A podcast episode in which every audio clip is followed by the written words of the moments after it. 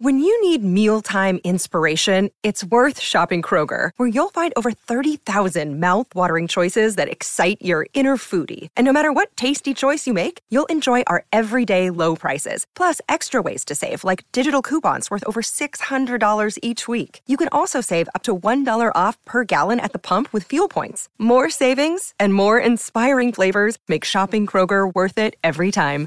Kroger, fresh for everyone. Fuel restrictions apply. Another day is here, and you're ready for it. What to wear? Check. Breakfast, lunch, and dinner? Check. Planning for what's next and how to save for it? That's where Bank of America can help. For your financial to-dos, Bank of America has experts ready to help get you closer to your goals. Get started at one of our local financial centers or 24-7 in our mobile banking app. Find a location near you at bankofamerica.com slash talk to us. What would you like the power to do?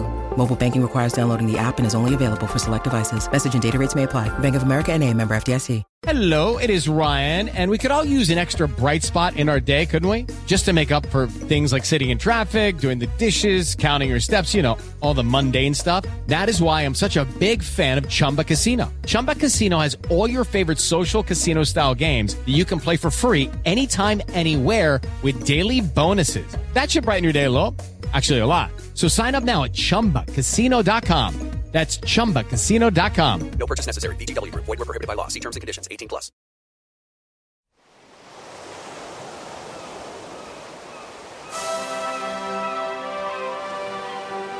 Hello, this is Footballistically Arsenal. I'm Boyd Hilton, as uh, still here, as is Josh Landy. Hello, Josh. How are you? Boyd, I'm well. I'm excited that Arsenal are back in training, I guess. Are you excited by that?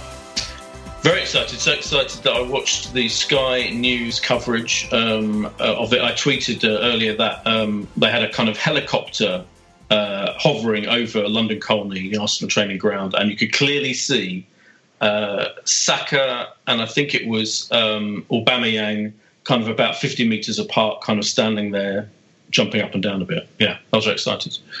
Um, but even more exciting than that, perhaps, is our guest this week, who is uh, football journalist extraordinaire, actual proper football journalist, James Olley. Welcome, James. Thank you. Good to be here. Thanks for joining us. We've had um, in in the kind of um, in the viral um, shows, as I'm calling them, we've had over the last, during this whole period, we've had we have a guest a week, and um, you know we've had broadcasting legends, we've had um, celebrities, we've had TV producers, and we kind of talked to them about the Arsenal situation at the moment and also themselves. And I think with you particularly, it's great to have you on this week because I thought it was good to get a journalist, a proper football journalist, who's a regular on the podcast. Particularly, you've just you've just got a new job. You're now working for ESPN, so congratulations on that. Thank you. And I thought it'd be interesting, maybe in the second half, we'll talk about all the various topical Arsenal stuff to deal with first. But um, just generally about how you became a football journalist because it's the dream. You're living the dream of a lot of people out there, I think, who kind of would, you know, their absolute dream would be to write about football for a living.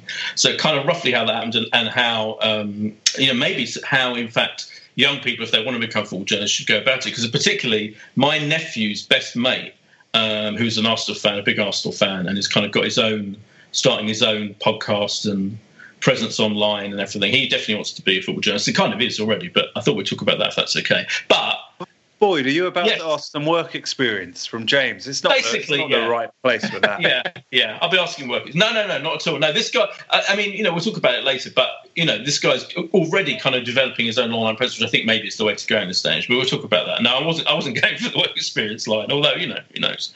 But we should start this time last week when we um, did our podcast last week. Josh, we talked about Arsenal had just issued the statement about um, how they'd negotiated with all the players and they'd agreed with the players to take the wage deferral, whatever it is, and all of that. And it was all, you know, it was all lovely. And we were talking about how great that was and everything. And then, literally, 10 minutes after we finished recording, um, all the football journalists, including James, pointed out that, well, Ozil hadn't um, agreed to it yet and that, um, he was holding out and looking into. I thought so. Luckily, James is here now. So, James, let's talk about this to start with. What is the current situation with the whole Arsenal um, getting the players to to defer their wages, etc.? And is it true that it's definitely Özil that is one of these three players um, who's holding out? And why? Why is he holding out? What's your feeling about it? Well, it is true that Özil is one of one of the few. Um, he's not alone in having had some reservations about this. I think it's quite important to state that you know this these talks have been going on for a while, and and and the players themselves held a couple of votes, um, which were I mean, you're talking about double figure number who were voting against this the first time they voted on taking a pay cut originally. So this was all a bit of a stalemate until Mikel Arteta himself got involved, really on behalf of the club to try and bring everyone together. And he apparently on a conference call with them all essentially said, "Look, you know."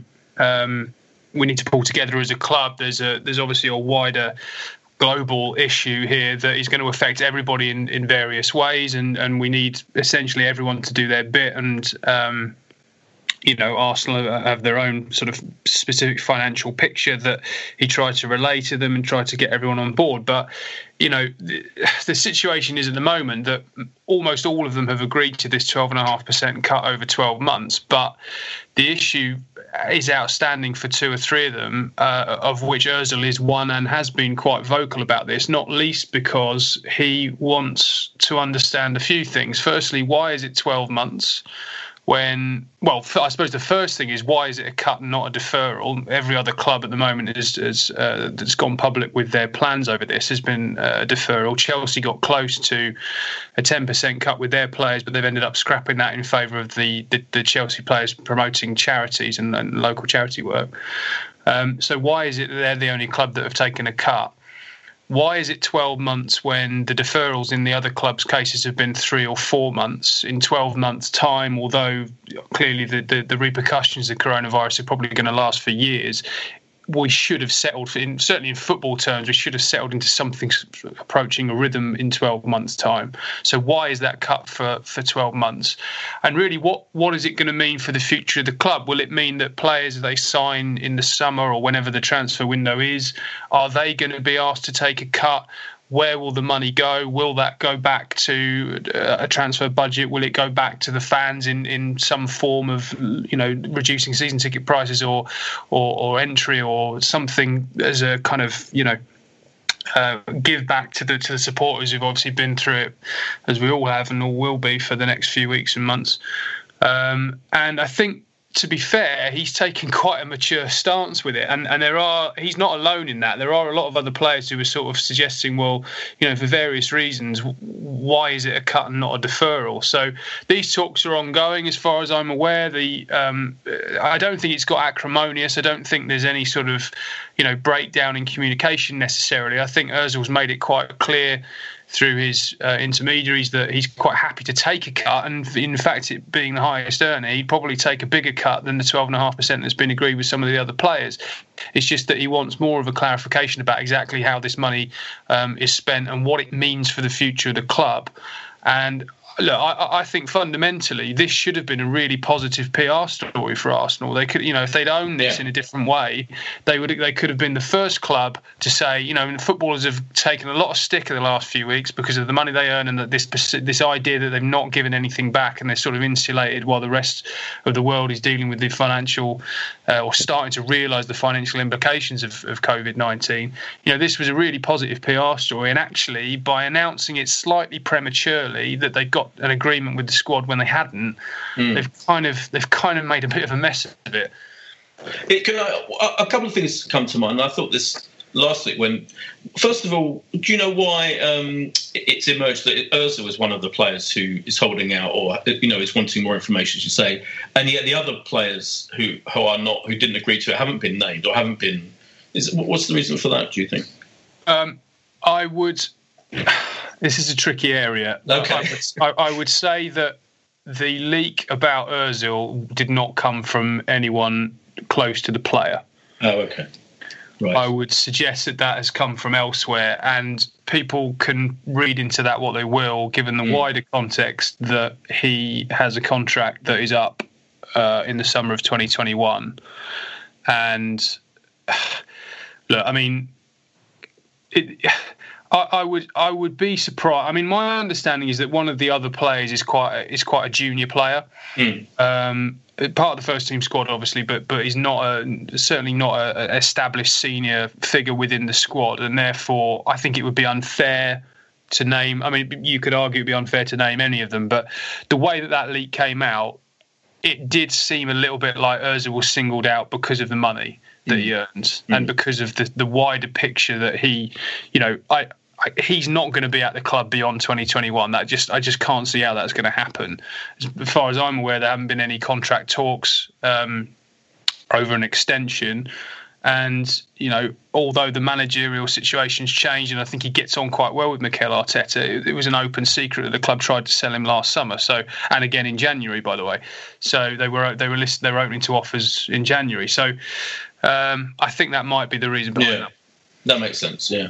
And the other thing that st- struck me is, um, you, you, know, he's if he's looking at the at the complications of, of surrounding and everything, which seems fair enough, but like what you know there are loads of intelligent you know there's lots of Hector Bellerin and you know you think who who you know looking at it from a from a looking at all the complications they aren't necessarily you know they, and, and Mikel Arteta himself seemed to be key in getting everyone to agree apart from the ones that, that are holding out it, I don't know it just seems is there another agenda maybe that like, I know his agent was on wasn't it a few days before um, this was all announced or it was leaked about Ozil whose agent was on Five Lives their their um, thing, I think, on a Sunday afternoon where they have a European football show now, kind of talking about being quite outspoken about, you know, why are clubs doing this cut wage cut and all of that. Was that anything to do with it? That he was clearly making, talking about making a stance then. So I just wondered whether, you know, there's more to this than it's a complicated. It seems more complicated perhaps than, than people make out.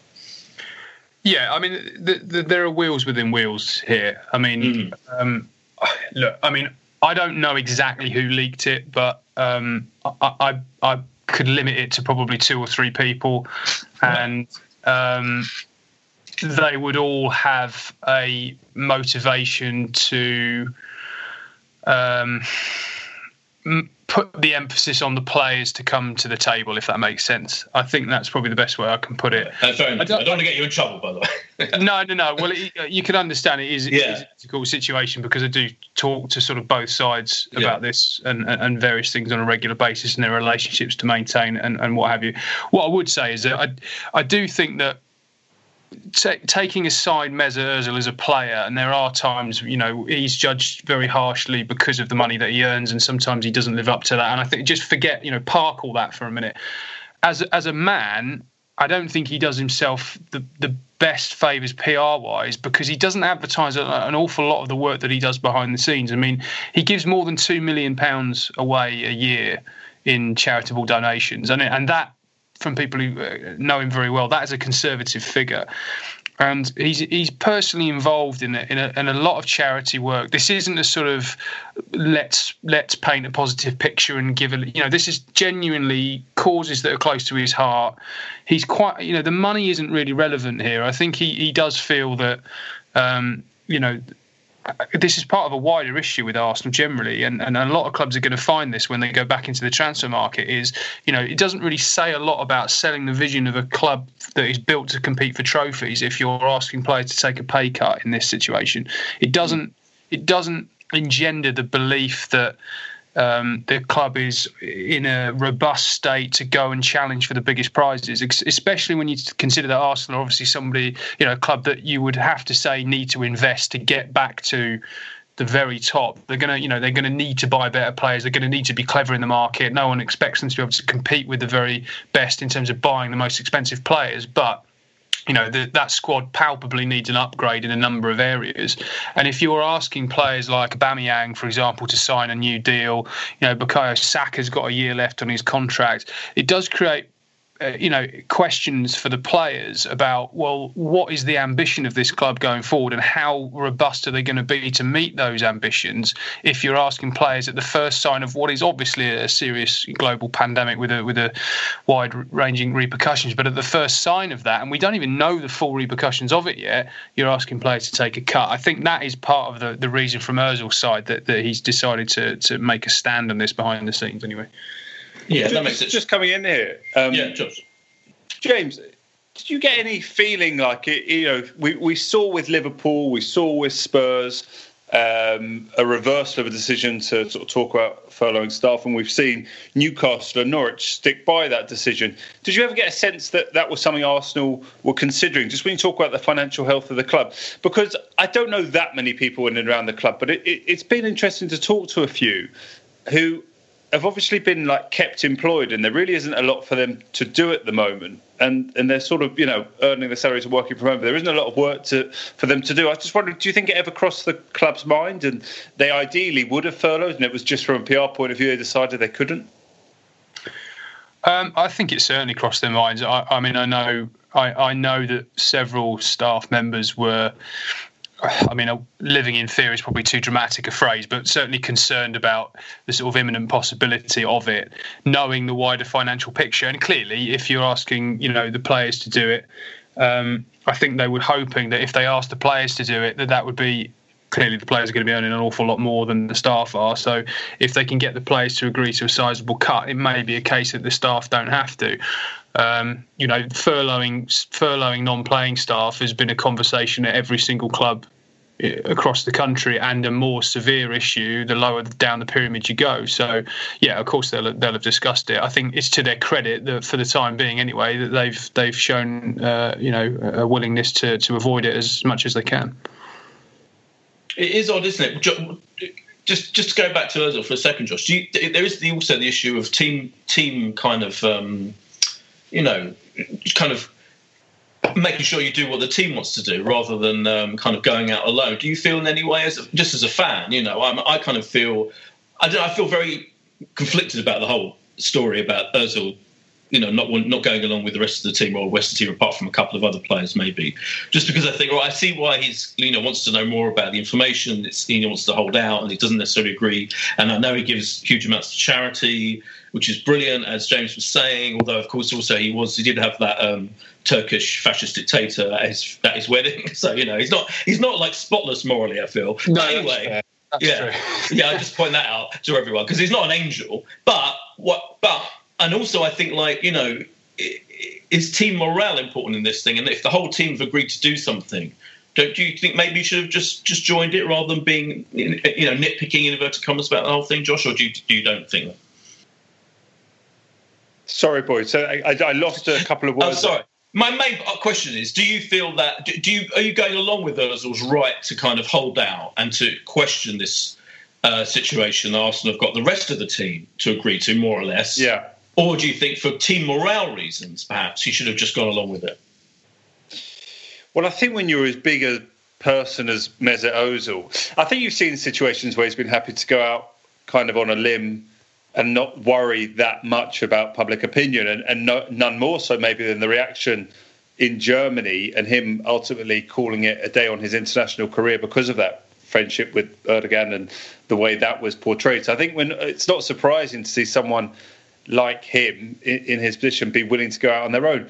And I, have heard um, his agent, whose name escapes me, who speak on Five Live on a number of occasions, and, and highlight some of that charity work, not in an ostentatious sort of way, but in a sort of matter of fact, outlining that he does really care and he sort of isn't just donating money, he's donating his time and showing a real care for the charitable causes that he supports. So if, if he's taking a 12.5% pay cut, I guess he wants to know, well, is that going to mean that, you know, the people in the you know, in the marketing department or the commercial department or the ticket office, whoever it is, who don't really have any work to do or can't do any work at them, are they all being kept on? Is that is that what my money's going to, or is it just going to save a billionaire American some money, or you know, making mm. his loss, losses slightly smaller? So I think you know, if you're an individual, you're entitled to to question that, and I just don't get the feeling he's such a individual and sort of by far our most sort of, I guess, you know, he is our most high profile player, maybe with Aubameyang.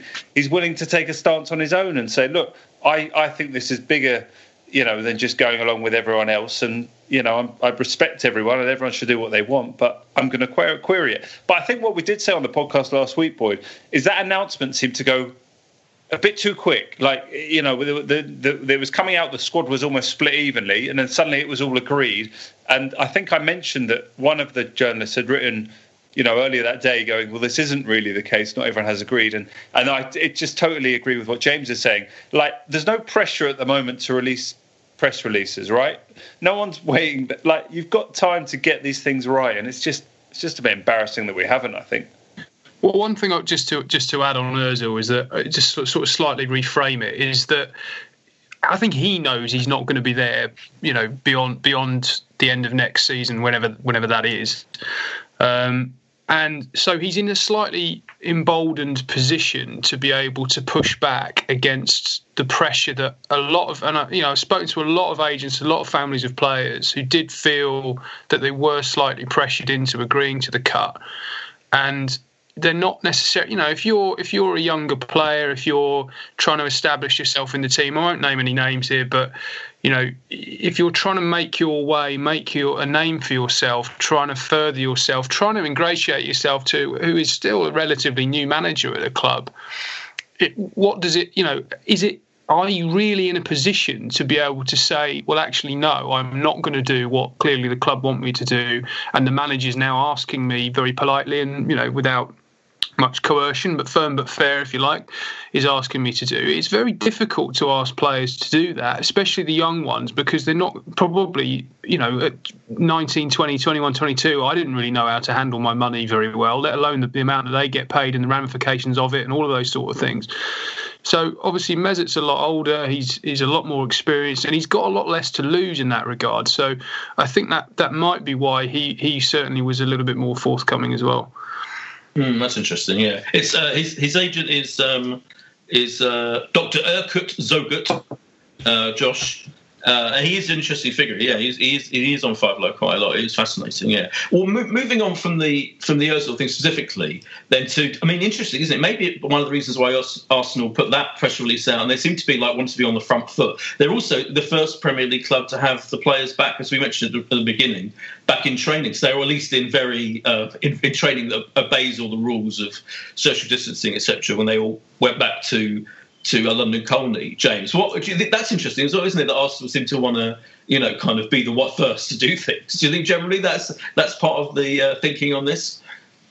Um, no, I mean they they were the first to go back really because they were the first to stop. I mean, uh, okay. you know, the, the Arteta um, positive test was the thing that really shut the Premier League down, wasn't it? I mean, he, yeah. he got tested on on March the 10th. He was um, tested. That test came back positive on March the 12th, and then immediately they went into a 14 day uh, self isolation, the whole of the squad and the coaches, and, and for that following week, Tottenham, for example, were training. I think they trained the whole of that next week, um, and certainly several of the other clubs were training over that weekend. And you know, because obviously the weekend that that went into, everybody thought there were going to be Premier League games, and you know, clubs were, were gearing up for that. And and it didn't. It, it, no no one really went into sort of full lockdown until the middle part of that end part of that next week, whereas Arsenal were already already locked down. So I think they they wanted to just. Um, have some sort of positive momentum. I mean, I think the other reasons behind doing it are,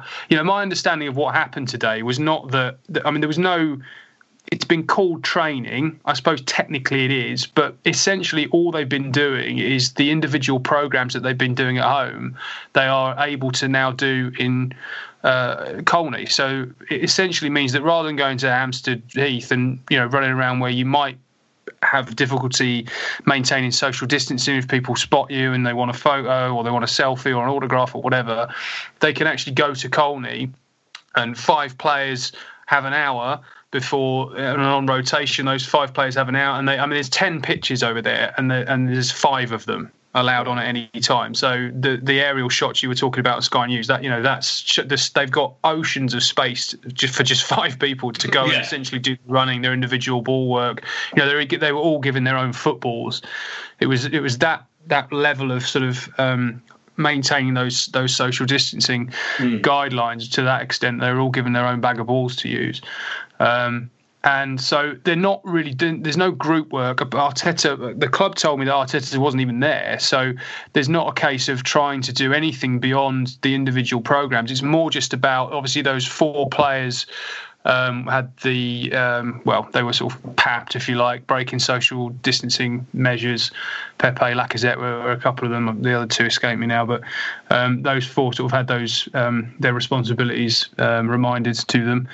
And so this is clearly just a safer space for them to go and do that individual work. Some of them, I mean, you'd assume all of them have got massive gardens anyway, but still they're not going to be as big as the, the wide open spaces at Colney. Plus, the fitness coaches were there and some medical staff were there who can, um, you know, test them and track them sort of face to face. And it probably is well for the players as much as anything else, gives them a chance to feel like they are working again. There's there's a lot been written about the mental health that mental health issues that all of us are having when we're having to, to work from home or lost their jobs or whatever it is that everyone's going through. But you know, in the footballers' case, it is this is the longest they will not have kicked the ball in anger for, for years. Some of them, so.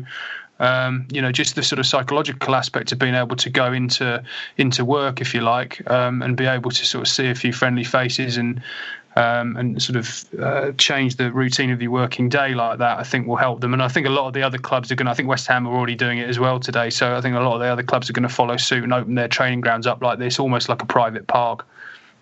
Yeah, yeah. And what do you think? Um, we, we, have been asking this every week, really, but I guess it kind of eventually, you know, we have to we'll find out. But what do you think? You know, what do you hear about what's going to happen in terms of the, the Premier League starting up again? What you know, do you have a do you have a steer? You know, there's talk, there's talk of beginning of June or you know first week of June and going behind closed doors and that there, there, were meetings with the government. I think representatives last week wasn't there, and you yeah. know there, there seems to be a general head of steam that they definitely are going to try and start up again fairly soon, albeit behind closed doors. Do you, do you think that's the way it's going to go? Yes, so the, the, they've been modelling for this ever since the it became clear, really middle of March, that obviously the everybody went into lockdown, and then the government nationwide lockdown came into effect um, shortly after that. They've been modelling ever since then about how they can get the get the season going again. The the idea that the season will be voided, I still think, is a long shot, uh, and it always has been because the, without getting into it, and this is a separate podcast entirely, the legal ramifications of voiding the season are, are just unbelievably complex. It's it's it would it would it would take years to resolve that if they were to void the season. So there is a real determination to be able to um, restart again. Clearly, there are sensitive issues beyond that of to you know football thinking it's it's in, living in its own world when there are you know sadly there are people dying every day. Um, and can football really be seen to just try and go back to business as usual? If you if you set aside that and if you view it as I think it should be viewed in the idea of trying to give the nation a bit of a, a morale boost, something to focus on, live sport to watch, um, to you know to, to really give us um, a, an uptick, if you like. I hate that term, but I couldn't think of another one. Um, yeah. I just there's that there's those daily press briefings of Downing Street. They're doing my you know changing yeah. my diction. Yeah, yeah. Um, but you know, just giving everyone ramping a kind of up, ramping up. Yeah. Yeah, yeah, yeah, ramping up. Um, but if you look at the if you look at behind closed doors and the logistics of it, it, it, that is now the new sort of issue to overcome. I think there's a, there's a genuine will from government and from everyone in football to get this current season finished. I do think UEFA have put everyone under quite a lot of pressure by insisting that Euro 2020 brackets 21 is starting in June next year because it means not only that you you have to finish this season, but you've got to get the next one going very quickly. And that I, I think that issue's not been played up enough. I think if UEFA had just said, right, we are going to play the European Championships, we're going to do it sometime in 2021, and if it ends up being later in 2021. If it's October, November, or November, December, even, well, guess what? You've got a World Cup in November, December the following year. So it's actually not that much of a, a disaster if you were to reshape the calendar for two or three years. And and, and I think if there was a bit more um, grander thinking along those lines, it would have put a lot less pressure on the domestic leagues to resume again. However, they are trying to do what, they can, um, but the but the behind closed doors issue is is a huge one. Where do you have these games? And uh, you know, in the first rule of employment law is that you provide a safe space for your employees to work. And how can the Premier League do that when the government uh, guidelines about social distancing are as they are? So everybody's waiting for government. I think if the May the seventh meeting from government is that there is a, there can be some form of easing of, of the current lockdown then that will give them the window of opportunity to be able to create an environment for the players to play. But I was talking to a couple of chief execs today and yesterday actually about about this, and both of them said to me that they still think the idea of a St George's Park sort of style hub is unlikely at this stage. It's more likely that you're going to get a few grounds, maybe let's say one or two in London, one in Birmingham, one in Manchester, that sort of thing, and create a create a, a stadium that um, you know c- can be a bubble that players can be put in and play in and leave. But then if you do that, of course, well, where do they all stay? Do they all stay in, you know, do you, do you put them all up in a, a, couple of hotels that are cordoned off to everyone else? And if you do that, then what happens with the staff at that hotel? Are they tested? So there's so there's so many issues around it.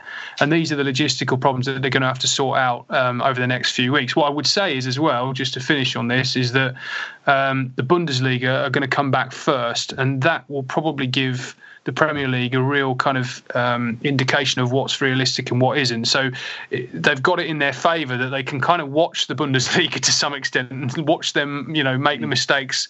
You know, do the things right, do things wrong, as I'm sure they will do to, to get football up and running again, and then learn from that and apply it in their own way.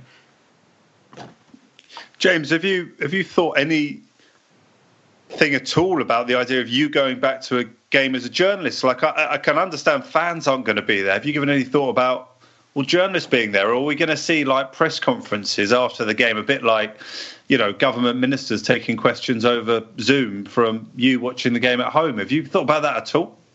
Yeah, well, I mean, it, it's um, look, I mean, very very low on the list of priorities. But I mean, the same way that the players haven't you know had uh, this long a break, neither have I, neither have I, neither any of the journalists that I know. It's the longest I've not been to a game for a very long time, particularly obviously at this time of year. Um, so I mean, the conversations that I've had with people about this, I think when it does come back, it, obviously media access will be limited. Um, you know, you'll need you'll uh, social distancing measures, whatever the ease in the lockdown over the next few weeks and months. I think social distancing measures are going to be in place in some form for a long, long time, by the looks of it. So I would think that you know you're going to need bigger, pre- you know, bigger stadium, Wembley the Emirates is a good example of it. Quite a big press box, quite a spacious press box. So I imagine that we would be spaced out there. I know that they're already talking about not having mix zones, which is where we normally would wait in a huddle for players to come past to try and speak to them for post-match interviews. I don't believe those are going to happen um, straight away. And I don't think press conferences will either for a similar reason. I would imagine that what would probably happen is that um, maybe the club would do something internally and then distribute that um, to the rest of us. And I would think pre-match, I think Brighton are a club that have done a couple of video com- press conferences via Zoom. I imagine that might be the way forward pre-match. So it will be a, it will be strange. I think. Uh, and it will be strange going to a stadium where there's no fans. I mean, I, I was fortunate enough to do the game, the Croatia England game in Rijeka, which was behind closed doors, and that was a very, very surreal experience. Fascinating in the sense of you can hear exactly what the players and coaches are shouting to each other, a lot of it not repeatable on a podcast. Um, but um, everything's yeah, repeatable on this podcast, by the way. Well, well, that's yeah, that, that, fair enough. Um, but it's it's it's something that um, you know presents new challenges for all of us in terms of the way that the, the way that we go forward. But yeah, I mean, look, I, if if I've given the opportunity, I would love to be able to go. Um, and, and, I know there are a lot of journalists who feel the same way. I think we just all want football to start again in, in, in whatever way is possible, and as, as, as close as we can cover it, the better. Because trying to cover the sport from home with just your phone and, and the internet is pretty difficult. I'm not used to not getting out there and meeting people, you know. Yeah, luckily uh, Sunday Supplement was back yesterday, so we got to see some football journalists chatting. Uh, which was great for me. I'm a huge fan of that show. And we'll talk more with James and uh, me and Josh about Arsenal, about um, other interesting stuff about James's uh, career and everything after this break. Uh, see you in a bit.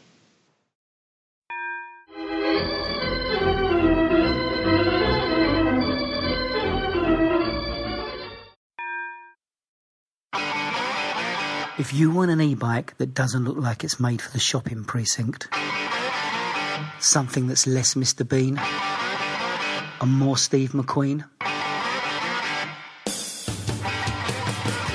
check out the range of bikes from London-based Cooler King. From dope 250 watt city bikes to Harley Bobber inspired 750 watt beasts that can tear your face off while leaving your smile intact. Cooler Kings are made in limited numbers yet highly affordable. Check them out now on the web at cooler.bike or find them on Instagram with hashtag coolerkingbike. Cooler.bike. E-bikes that are cool AF. And we're back from the break. Um, we've got James Olley from ESPN, formerly of the of, of the of the Evening Standard. James, so um, before we talk about um, what that means for you, one quickly I was going to ask because there were I've seen stories today. I mean, every day really about transfer speculation stuff, still going strong. But um, I have seen a few more stories saying that you know Aubameyang's not not going to sign a contract. One, the paper I think said that Arsenal were going to give up negotiating or something like that. What's your feeling about Aubameyang particularly at the moment? Is there any chance at all that he'd, he'd sign a new contract, or should we completely forget about that? I would say there is a chance. Um, I think part of the issue here is do you remember he used his program notes? I think it was back in February to describe the speculation that he would be leaving as bullshit. I think was the word he used. yeah. Um, and you know people don't understand and this and the other. I think what the issue here is that the club. My understanding is that the club haven't actually started detailed talks about an extension with him. I think they've held preliminary discussions and they've kind of sounded out where he is and what he'd want, and the club have sort of stated a rough position. But in terms of as, as these t- things tend to happen, there's sort of a little bit of a, you know, eyes across a room type uh, dance that they that these particularly with the big players that they tend to do and then they sit down and they discuss it in in depth and that really hasn't happened yet and i think that's part of the reason why Aubameyang has decided to go public with the idea that oh you know people don't understand what's happening and they're questioning you know that I want to go. I think he's yet to receive a proper offer that he can say yes or no to. No. Um, now that is something that I'm a bit baffled by. I don't really understand why the club would have waited this long, especially when they've made a point publicly in the past of saying we don't want players to get to the final year of their contracts. We don't want them to run down, you know, Aaron Ramsey start and leave for nothing. If they cut, if they get to a year left, we're going to sell them. I think Rouse, Raul's even on record saying that. Um, so it is a bit of a difficult situation. I know that. I mean, I did a story that Chelsea are, uh, are one of the clubs that are just keeping an eye on this. I, I would be very surprised if Arsenal sanctioned a sale to Chelsea. I think Aubameyang would have to force that oh, through. God, but, please, no, you know, please. But yeah. well, quite. But Chelsea are, you know, they're they're one of a number of clubs who are thinking, well, hang on a minute, if they are, if they're not going to offer him a new deal of anything, you know. Uh, approaching a, a decent increase on his roughly 200 grand a week wage now, and they are going to stick to this policy of selling because he's got a year left, then why not make a bid? You know, it, might end up going to the highest offer. I think that's where Chelsea are with it. Clearly, clubs like Barcelona, Inter Milan, you know, they don't. There wouldn't be the same issue of selling to a Premier League rival. So, you know, those clubs are probably better placed. Barcelona maybe less so now because there's talk about them only being interested in swap deals this summer because of the, the financial impact of coronavirus. Um, but no, I don't. Look, I don't think anything's really decided. I, mm. I, hmm. just think the big, the biggest surprise there is that they've not made more of a play to tie him down earlier. I, I'm just the more I dig into this, the more I'm surprised that he's having to sort of sit and wait and twiddle his thumbs and, you know, not be forced into a decision about right. We really want to keep you. You are our, our top goal scorer, one of our best players you know, sign this deal. He's 30 years old. Sign this deal to give us essentially the last big contract of your career, the best peak, you know, years. Let's, you know, let's do it. They haven't got that far yet, and that's what's surprising about it to me. Mm, that is really surprising, yeah, and slightly, slightly disturbing, isn't it, Josh? But yeah. Uh, um, Josh, I was just going to mention before we talk to James about his, his, what's happening with him. Have you seen? Do you see? Look at the pictures of all the cars arriving, all the players arriving at London Colney. I was interested in what cars they were driving. Did you? I mean, Martinez. Martinez yeah. had the roof had the roof down today. I mean, he was loving yeah. life. And yeah, some was... red number, yeah, like a red. Do you know what that car was? It was like a. Oh, I, I did. I have a look and, and let... it was flashy. I noticed that Lacazette had a massive like Mercedes Jeep thing. It was like a tank. Um, I did see that. Uh, I mean, where, it's interesting, on. isn't it? When you talk about like everyone should be going out for essential work. I, I love the idea that there's a paparazzi guy there who is uh, is legitimising this as essential work. I mean, but look, No, I mean, no. Can I just say you don't? You, you can go out for any work. You can't. That's not actually true. I, I love pointing this out. You are allowed to go to your work if you can't do your work at home. And obviously, paparazzi photographers are the ultimate people who can't do their work at home, so they are allowed to do what they, their work. That is that is that factually correct. I mean, just make that clear. Oh, I mean, look, I mean, I enjoyed it, so I thank the guy. Yeah. I mean, he should get out more. I mean, if he could have followed Martinez home and been at his window and seen what Martinez was having Yeah. for dinner, I think a lot of people would like to know um, right now what's going on. But I did see that, and obviously, yeah, I think you mentioned it. Was it a BBC helicopter or drone? Something was a, Sky. obviously uh, was it Sky? Um, I I guess it's maybe just a, there's a thirst for information at the moment, um, you know, about anything and everything. Um, but yeah, I did. Uh, I did see the cars. Were you? Uh, were you? Were you impressed with anyone's over anyone else's? Well, it was Ma- Martinez was the one who had this bright red thing, which I couldn't quite identify because the picture wasn't honed in on the. But I guess not wanting to show their um, number plates. And Hector Bellerin seemed to have a suitably, you know, quite modest car, which is what you'd want from the man who's very green, obviously. What Uh, do you make of Bellerin's new hairstyle, Boyd? I know you're a massive fan of his whole look, but with him with no hair, is it a yay or nay? Oh, Right. Oh, yeah, totally, yeah, yeah. I think one of the dark days in, in Hector Bellerin's recent um, past was when he had the horrible cornrows and all that messing about with his hair. Yeah, as short as possible. I think it's good.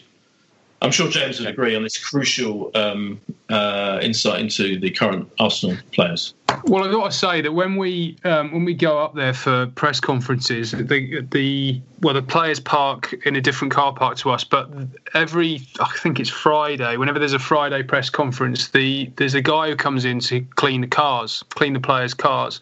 So they bring them over one by one to the back of the press car park. Um, and it's just a depressing cavalcade of how well you've not done in your life. You know, just to see Ferrari followed by Lamborghini, followed by Merc, followed by it's, it's it is quite depressing to sort of you know. Then you see the see the gaggle of crap cars that the press have turned up in. You know, not clean, just dishevelled um, wrecks. So yeah, it does it does kind of ram home the difference a little bit. Yeah, oh, that's what you want. Yeah, yeah. But anyway, we should talk. talk go on, sorry, Josh. Oh, I was going to say, just did you see about Szczesny talking about his smoking Yes. in the shower? Yes, he basically admitted he did do it, didn't he? He kind Yeah. of went, "Yeah, I smoked." yeah. Yeah, he A said story that the club, of a story that the club denied at length at the time, but we all course. knew was right. He was, it was an open secret. He used to, I know that he used to. There were a couple of places on the Colney um, uh, car park that, that are not covered by the cameras, and he used to go there to be able to smoke so that he wouldn't get picked up. Yeah, of course. Yeah, yeah, yeah, yeah. That was interesting. Of course, they deny it. Yeah, and now that that's and it's the only he he talked about on, on on Arsenal's own new podcast, didn't he? They've got a new podcast where they talk to our players about their experiences. I think I think that's where it came from, isn't it, Josh? Do you know that? That's right. Yeah. Indeed, the uh, the Arsenal Nation podcast. Yeah, a few Yeah. clubs, have, uh, Man United, have started their own podcast. It's good that there are more, yeah, it's good that there are more Arsenal podcasts than ever. You know, there's only 52 now, um, along with ours. I think another one just started up, um, to, to, starting up again tomorrow. That's too big to mention because it's too popular. Um, yeah, there's a lot of podcasts. But James, talk about your. So you've joined the ESPN from the Standard. Congratulations again. What does that mean for you? What does that mean? Particularly because obviously you, Standard is London based, so you talk you you were covering Arsenal a lot anyway. Do, are you still going to be? Are you now completely generally talking about Premier League teams, or can you can you specialise and focus on certain teams? Um, no, well, I'll still be doing. It's, it's a very similar beat, really. I'm still doing Arsenal, Chelsea, Tottenham, the big sort of Premier League clubs. I'll do um, anything really big in London when, as and when it happens. But the focus, inevitably, just because of the popularity of those three clubs, will be um, with them. And then I'll be doing still doing the England team for for the national team for ESPN as well. So it's it's quite a similar similar job. It's obviously a different audience, a bit more of a global audience, um, and American paymasters. So that kind of brings a different um, dynamic in terms of what they're looking for. But ostensibly, you know, a good story is still a good story. So um, fundamentally, things won't change in terms of you know what what I what I'll be after and what I'll be covering. And has it changed working from home in, in this period? Has that been weird? Particularly, how, how has it changed for you that what you do? It's been very difficult to start a new job, I have to say. Right, Uh, yeah. for- you know, I appreciate. Far, I'm very conscious that people are going through far greater challenges than, than mine. But in in terms of trying to start a new job and you know meet new people and you know obviously a lot a lot of what journalism is about is you know building relationships and getting out and meeting people and um, you know having conversations in various guises in various scenarios and you can't do that when you're you know tied down at home. I mean in some cases it's been quite good because you've been able to get older people because you know everyone's at home. At the same time it's quite depressing when you send messages and you see the blue ticks pop up on whatsapp and, they, and you're still getting ignored because you're thinking well hang on a minute you are at home. You can't be anywhere and you're still not replying to me um, which can be quite quite, quite demoralizing. But um, no look i mean it's it's um, it's difficult because everyone's obviously trying to generate um, stories at the moment and, and, and trying to be particularly, you know, having to get quite creative with features. There's only so much, many ways you can look back at what's happened. You know, a lot of a lot of obviously just by nature of the job, a lot of what we do is is throwing forward to the future and writing about what what might be and contextualizing what's just happened. And clearly nothing's just happened because football's been suspended for a month and we don't know what's going to happen next because the future's so uncertain. And um, it is a really challenging time for, for, for, everyone in journalism really to be able to to keep fresh and, and, and innovative and not stray into sort of um, you know territory where you're you're just sort of needlessly mindlessly speculating or um, you know writing stuff that's kind of out of date and, and, and doesn't really have an appeal yeah, are you keeping up with? Did you watch Josh? Are you watching the like um, you know like Sky do this football show every morning now, don't they? With um, Gary Neville and um, their their usual kind of pundits, joined by guest Merson was on it this morning. I don't know if you saw it, um, and Henrik Larsson. I, I, I didn't see it to be honest. No. no, do you know what? I moved house just as this was all, well, just a few oh. was going off, and by the time my Sky was, they came round to install it, it literally two days before lockdown. So it was lucky timing in that respect. But I just thought well, there's no point on putting Sky Sports on this until the sport again. So um, I took the Sky Sports off, so I don't have it. But you know what? I don't miss it. I'm, I'm even finding I, an hour of Five Live or an hour and a half. They, are mainly doing hour sports shows. Mm. Is enough for me at the minute. Um, because there is only so much content. And look, invariably, I'm you know working with ex-footballers who are still doing bits and pieces of media. I'm sort of listening to what people I work with are, are on um, and doing. And there's shows you know for Premier League productions and some of the foreign broadcasters which I'm watching just because of the nature of who's involved. But I haven't been watching Sky in the morning. But it seems like what I have felt just working with a few of the ex-footballers involved in media is like in the last week, ten days, has been a right this is going on for a little while, so we have to start doing like these online shows properly and yeah. commit to them. And there's been, and I think the Sky show you mentioned, I've seen lots of the clips that get put online, and it's good. You know, it's their top talent. It is Carragher, it's Roy Keane, it's Gary Neville, it's David Jones, their lead presenter, uh, and it's been really engaging and and sort of you know good to watch. How how was Merce today? He was good. Yeah. What's interesting about it, I mean, just well, what I thought to mention with James, it's like you do get it's it's quite retro. So Sol Campbell was on as well actually this morning. He felt like it almost like a little Arsenal special. Um, and um, it, it's interesting, I have to say. Yeah, I mean, you know, it's complete. It, they talk about old, old things, you know. So um, I mean, I'm trying to think what they talked. Oh yes, they they Jamie Redknapp revealed that Sol Campbell used to have two massages when everyone else only got one in the England squad. You know, incredible revelations like that, James, come up now in these shows where they have nothing to talk about that's happening at the moment in football. So they talk about old stuff. I mean, do you feel like in any way you have to watch any of this stuff to keep abreast of, because random old stories might come up again, or, or you're like, no, I'm trying to get actually important stories about what's happening at the moment? Well, look, I mean, I, I would watch that I would certainly watch, and I do watch them kind of in my spare time. But no, watching yeah. those sort of things to, to get to get anything fresh out of it is, is no, it's not. That's not no. really. It wouldn't really come. It's kind of you know, w- w- at the moment we're just. I, I'm just speaking to a lot of people in the game who who generally are at a loss to to sort of explain what's going to come next because they're mm. just. It's such an unprecedented time that you know, you sort of used to used to as a journalist ringing people and saying, you know, within we're kind of with an idea of, you know, if you're ringing an agent about a, contract situation or a, a, transfer, maybe you kind of already know roughly what's happening. You probably would have run it by someone else first, uh, maybe maybe even someone at the club might have might have been able to help, or you know, you multiple source these things so you kind of go into it with a little bit of an idea but now no just nobody really knows what's going on and um, clubs aren't really able to plan too far into the future because they're all desperate to offset the short-term losses that, that, that coronavirus is going to going to create for them. And so, you know, things like I mean, this isn't an Arsenal related example, but things like the Jadon Sancho transfer is quite interesting. That you know, Chelsea were absolutely you know had no issue with paying 120 million pounds for, him they were not bulking at that valuation whatsoever. Um, and that was pre-coronavirus, and now they're already thinking, well, hang on a minute. Well, actually, should we look at should we look at some other cheaper options like a Coutinho, who we could potentially get on loan, um, or other players who, you know, can we can we justify is is mm. life after this going to be anything like generating the revenue? Is there is football going to exist in a in a state where we can pay 120 million pounds? Can we possibly justify a nine figure uh, you know outlay on one player? And when you see Ed Woodward, the chairman of Manchester United, although it's obviously in their interest to drive down prices, I suppose you've got to accept that. But when you see Ed Woodward saying, look, you know the transfer windows are not going to be the same. We we're not going to be able to go and necessarily spend big money on big players with the same freedom that we might have done before. I mean, if Man United can't afford it, the rest of every, everyone's in trouble.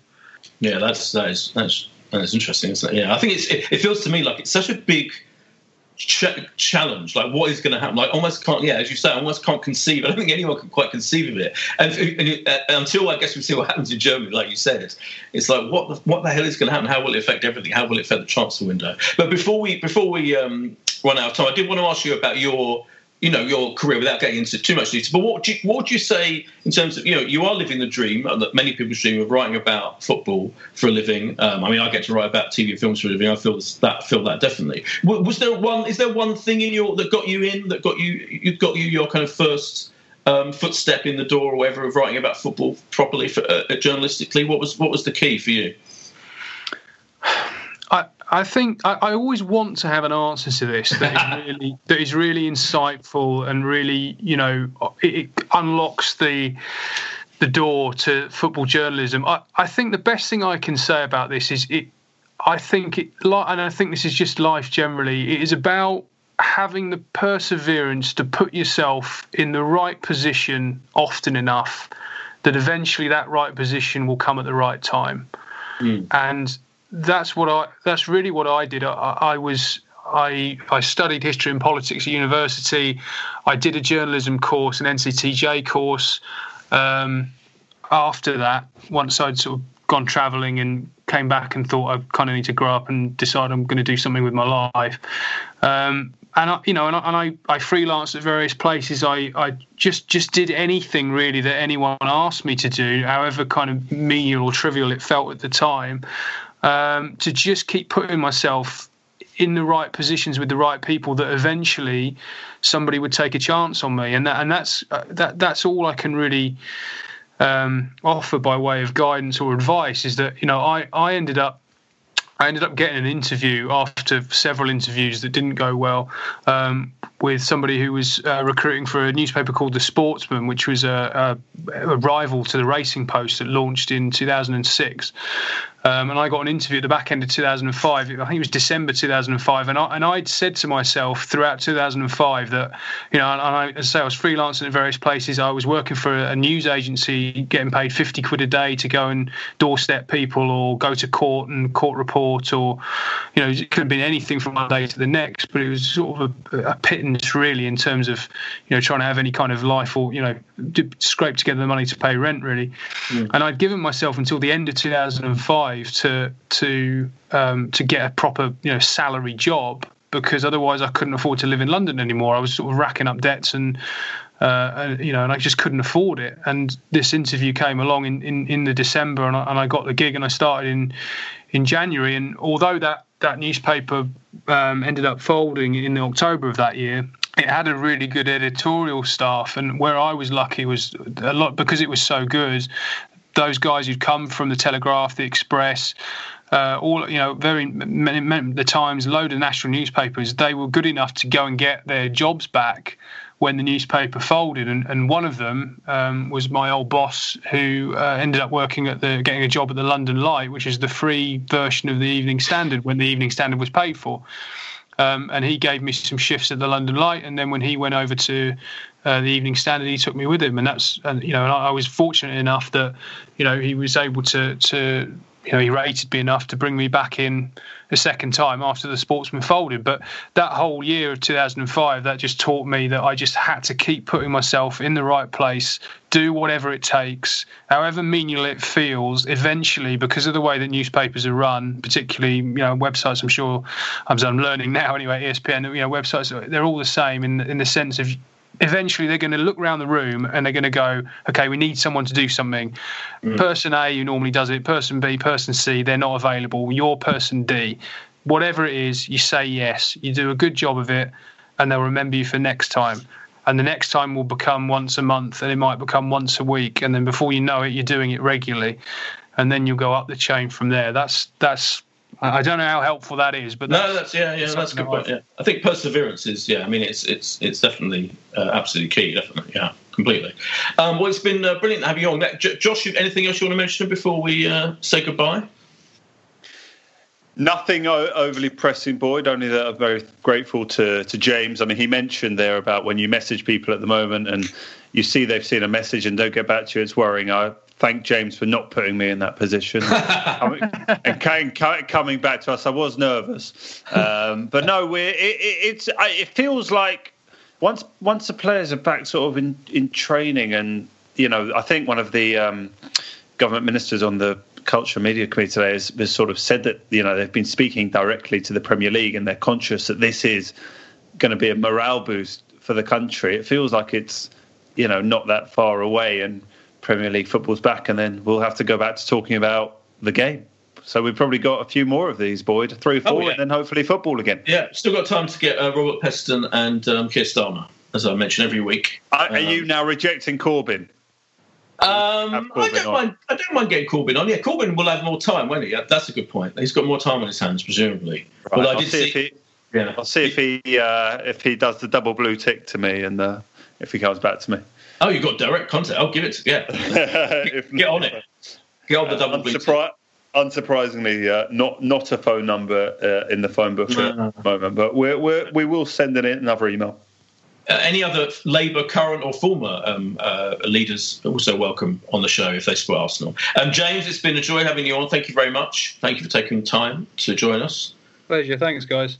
Cheers, and uh, we'll be back next week. See you next week. Cheers. Bye. This is a Playback Media production. To listen to all our football podcasts, visit playbackmedia.co.uk. Sports Social Podcast Network. Hey guys, it is Ryan. I'm not sure if you know this about me, but I'm a bit of a fun fanatic when I can. I like to work, but I like fun too. It's a thing. And now the truth is out there. I can tell you about my favorite place to have fun Chumba Casino. They have hundreds of social casino style games to choose from, with new games released each week. You can play for free anytime, anywhere and each day brings a new chance to collect daily bonuses. So join me in the fun. Sign up now at ChumbaCasino.com. No purchase necessary. VGW. Void were prohibited by law. See terms and conditions. 18 plus.